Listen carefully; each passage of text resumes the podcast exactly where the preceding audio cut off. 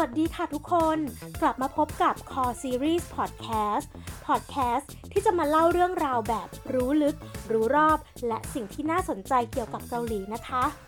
ยังอยู่กับ Blue Sherbet อีกเช่นเคยค่ะ จะเรียกว่าลูกว่าหรือลอวอก็ได้นะคะ เมื่อสัปดาห์ที่ผ่านมามีเรื่องราวดีๆ ที่สร้างความปราบปลื้มใจให้กับเหล่าประสบนิกรในโลกทวิตเตอร์นั่นก็คือ พระเจ้าชอนจง ฝ่าบาทแห่งซีรีส์ Mr. Queen ได้เสก baby เข้าท้องพระมเหสีโซยงเป็นที่เรียบร้อยแล้วจ้ากองเชียร์ในทวิตเตอร์ก็ออกอาการอินเหรอกันยกใหญ่ พากันรับบทซังกุงทิพย์นางในทิพย์เตรียมผ้าอ้อมรับขวัญหลานกันอย่างอุ่นหนาฝาคั่งเลยนะคะ และในเมื่ออินเหรอกันขนาดนี้ลอวอเองก็ไม่พลาด ที่จะพามาสร้างเสริมจินตนาการค่ะ ในอีพีนี้เราจะพามาเมาส์มอยในประเด็นว่าด้วย พระมเหสียุคโชซอนเสวยอะไรช่วงตั้งครรภ์ค่ะ คนทางบ้านจะได้ช่วยกันเป็นหูเป็นตาให้พระมเหสีสายเฮลไม่เผลอไปเสวยของแสลงเนาะเพราะลำพังเชวซังกุงกับฮงยอนสองคนอาจจะดูแลไม่ทันค่ะ พระมเหสีของเราสนมากๆเลย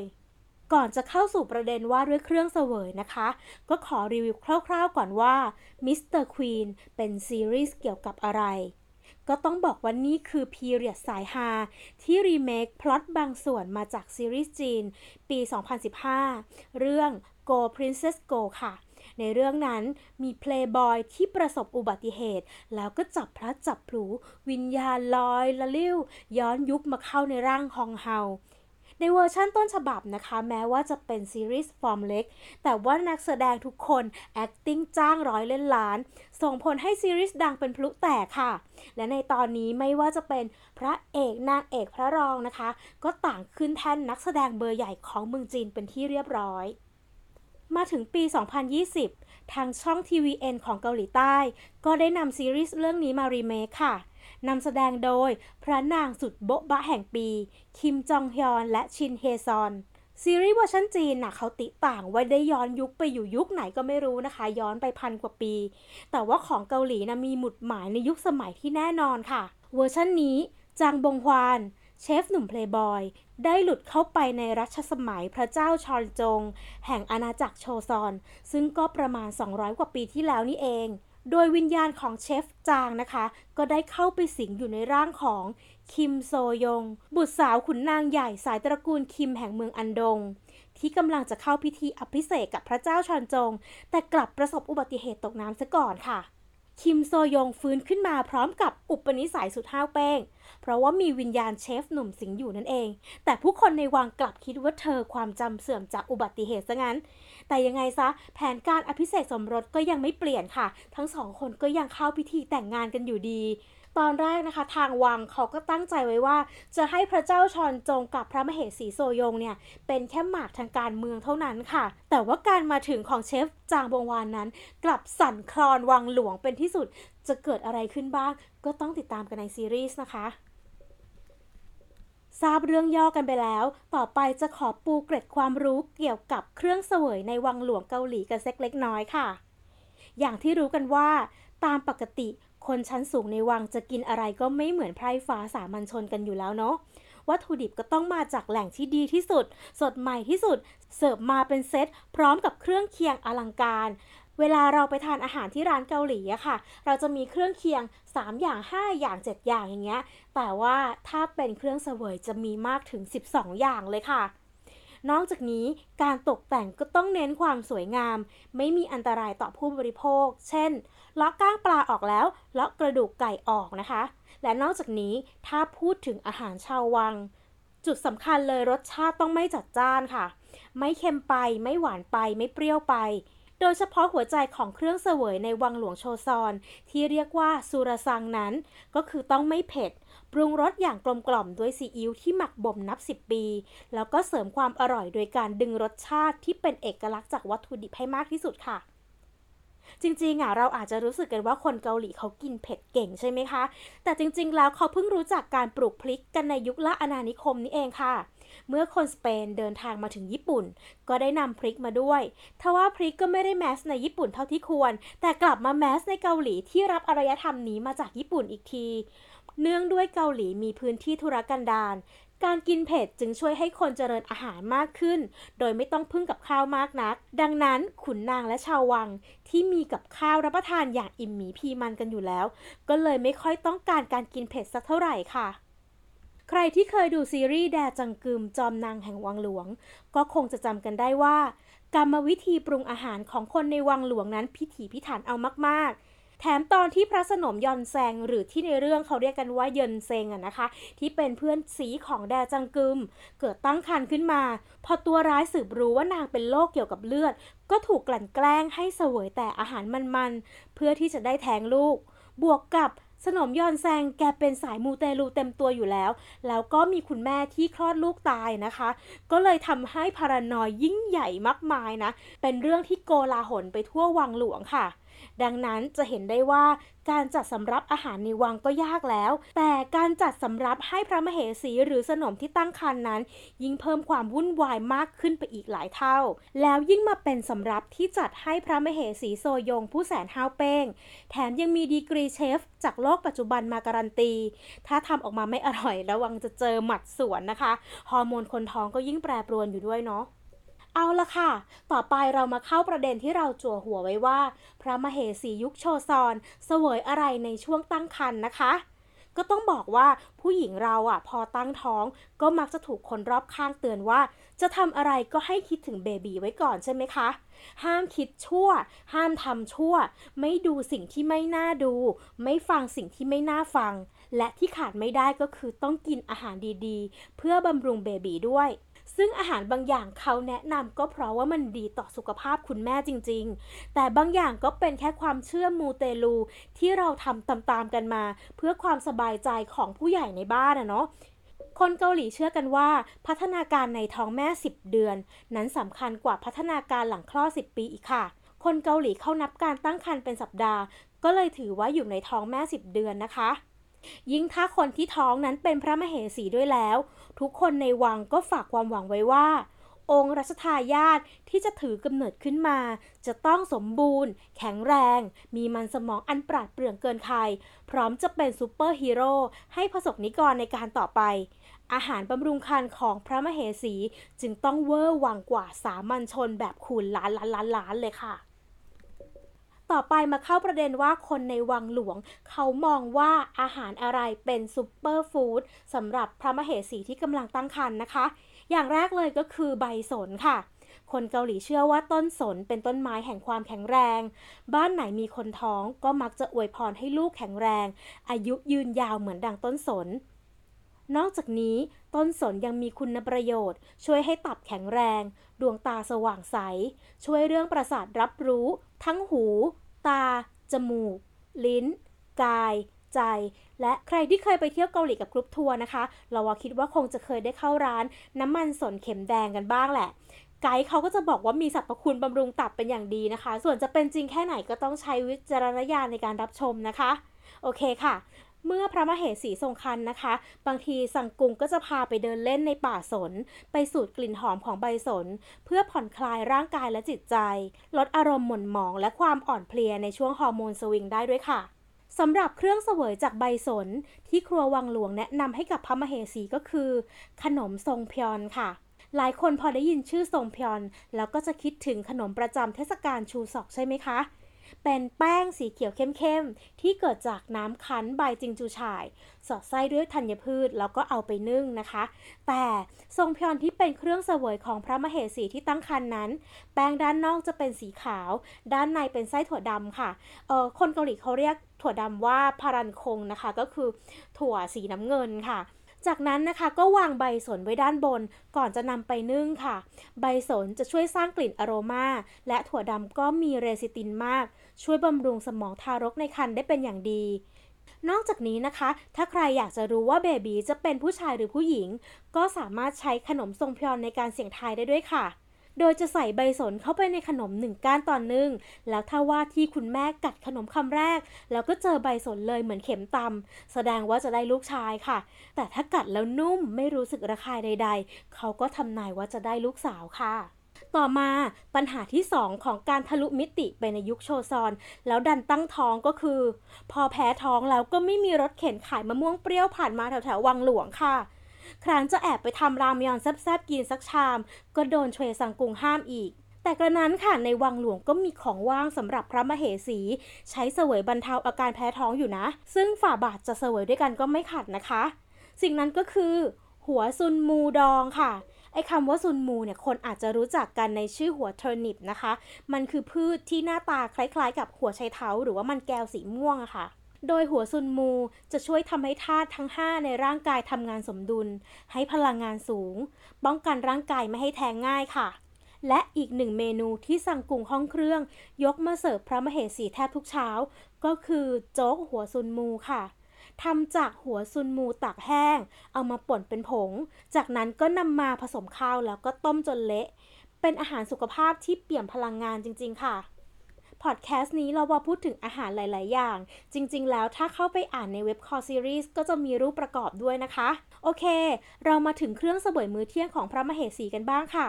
เมนูแรกก็คือ หน่อไม้ ปลิงทะเล หอยเป่าฮื้อนำมาตุ๋นรวมกันพระมเหสีอาจจะเจอคู่ซีหน่อไม้กับเป่าฮื้อ อยู่ในเซตเมนูบำรุงคันบ่อยหน่อยนะคะ เนื่องจากหน่อไม้มีสารไทโรซินที่จำเป็นต่อสมอง ส่วนหอยเป่าฮื้อก็เชื่อกันว่าช่วยบำรุงสายตา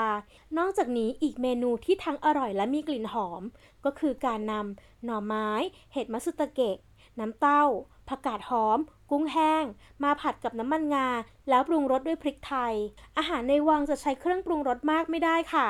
ดังนั้นจึงเลือกวัตถุดิบที่มีความหอมและอร่อยในตัวมารวมกัน นอกจากนี้หน่อไม้ยังถูกนำมาเชื่อมกับน้ำผึ้ง เป็นอาหารว่างแก่พระมเหสีด้วยค่ะ ซึ่งก็ค่อนข้างแปลกอยู่นะคะ ถ้าเทียบกับคนไทย คนท้องบ้านเราจะไม่ถูกแนะนำให้รับประทานหน่อไม้ แต่ว่าในเกาหลีนั้นหน่อไม้เป็นซูเปอร์ฟู้ดสำหรับว่าที่คุณแม่เลยค่ะ เมนูถัดไปค่ะ ทราบใช่ไหมคะว่าคนเกาหลีจะกินซุปสาหร่ายกันในวันเกิด นั่นเพราะเป็นการระลึกถึงอาหารมื้อแรก ที่คุณแม่ชาวเกาหลีได้กินหลังคลอดค่ะเราวอเคยเสนอแนะว่า ถ้าคนไทยอยากจะสร้างกิมมิกแบบนี้ในวันเกิดดูบ้าง ให้ลองกินแกงเลียงดูบ้างค่ะ เพราะว่าคุณแม่คนไทยอะเขาจะกินแกงเลียงเพื่อกระตุ้นน้ำนมใช่ไหมคะ โอเคค่ะ ในขณะที่คุณแม่สามัญชนเชื่อว่าซุปสาหร่าย เป็นอาหารที่กระตุ้นน้ำนมชั้นดี แต่สำหรับพระมเหสีจะมาเสวยอะไรเบสิกเบสิกแบบนี้มันก็ไม่ได้นะคะ ต้องเล่นใหญ่เล่นโตกันหน่อย ห้องครัววังหลวงจะเลือกคัดเอา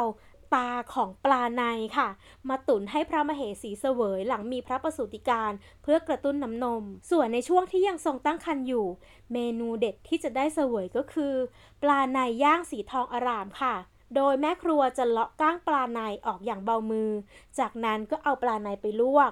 นำหอยเป่าฮื้อ เห็ดหูช้าง ปลิงทะเล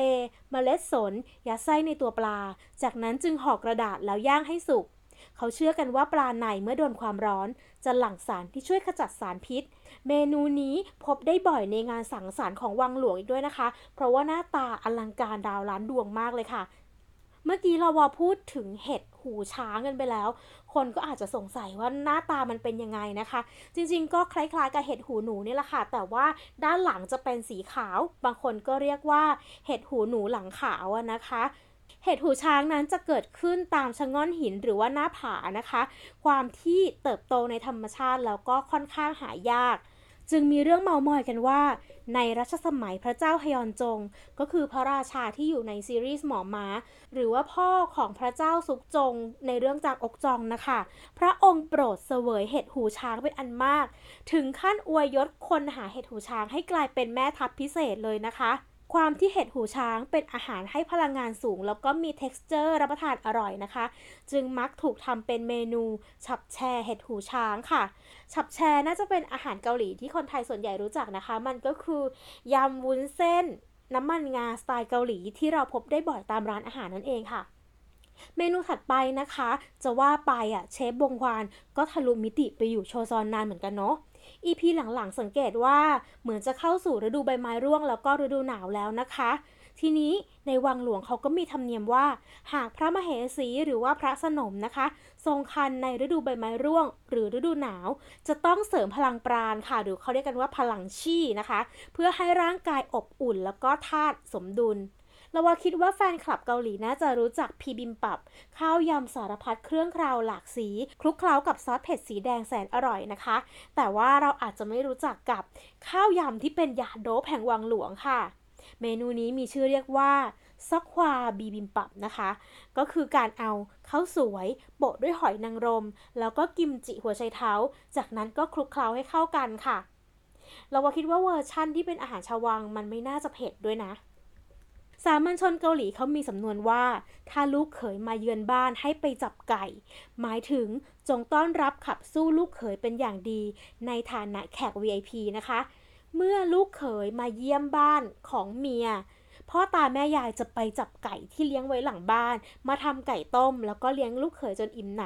ำอันนี้ก็เป็นธรรมเนียมปฏิบัติของสามัญชนนะคะ แต่ถ้าลูกเขย VIP สุดๆ อย่างพระเจ้าชอนจงไปเยี่ยมบ้านพระมเหสีเนี่ยเขาก็มีธรรมเนียมว่าจะทำข้าวยำที่เรียกว่าซอกควาปิบิมบับเนี่ยแหละค่ะ เป็นเครื่องเสวยให้กับพระราชาค่ะต่อไปนะคะ อีกปัญหาโลกแตกของคุณแม่ตั้งครรภ์ก็คือ ท้องผูกค่ะ ดังนั้นเชฟวังหลวงก็เลยขอแนะนำอาหารที่ทำจากสารพัดถั่ว เพื่อเพิ่มกากใยอาหารนะคะ พระมเหสีก็จะได้เสวยเมนู เต้าหู้ เต้าเจี้ยว ชองกุกจัง ถั่วเคลือบน้ำตาล ถั่วกวน ต๊อกถั่วแดง อินจอนมี โจ๊กถั่ว ซุปถั่ว ข้าวหุงใส่ถั่วจนเบื่อไปเลยค่ะ จริงๆอะก็ไม่ใช่เฉพาะพระมเหสีหรอก คนเกาหลีทั่วไปแม้กระทั่งในยุคปัจจุบันเนี่ย ก็ปรับปลื้มเมนูที่ทำจากถั่วเหมือนกันนะ เพราะว่าเป็นแหล่งโปรตีนล้ำค่าในราคาที่ไม่แพงค่ะ ปิดท้ายที่เมนูของหวานของพระมเหสีกันบ้างนะคะ ส่วนใหญ่เป็นของกินเล่น เพิ่มความสดใสให้กับชีวิต การตั้งครรภ์จะได้ไม่ห่อเหี่ยวเกินไป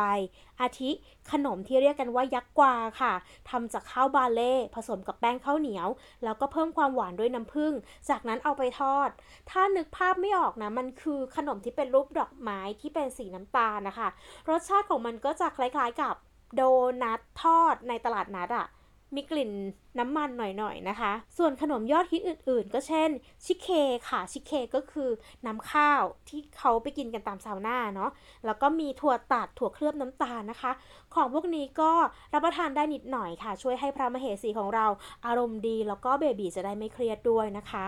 จะบอกว่าทีแรกอะตั้งใจทำพอดแคสต์อันเนี้ยเล่นๆ แบบเมากาวไปเรื่อยนะคะ ไปไปมามาก็จริงจังอีกแล้วค่ะ โอเค ในเมื่อจริงจังเราก็ไปให้สุดเนาะ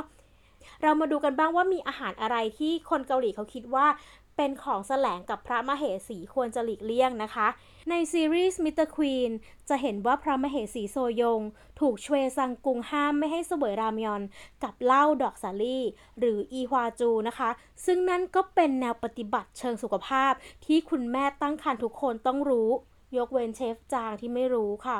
แต่สิ่งที่เรารวบรวมมาในช่วงท้ายนี้ คือความเชื่อเกี่ยวกับของแสลง ที่ส่วนใหญ่ไม่มีหลักฐานทางวิทยาศาสตร์รับรองนะคะ แต่ว่ามีอยู่ในตำราการแพทย์โชซอนหลาย ๆ เล่มเลย แม้แต่ตำราของหมอฮอจุน คนดีที่โรครอหมอโฮจุนนั่นแหละค่ะ เขาก็เขียนเรื่องนี้เอาไว้ด้วย อาหารแสลงอย่างแรกสำหรับพระมเหสีก็คือปูค่ะ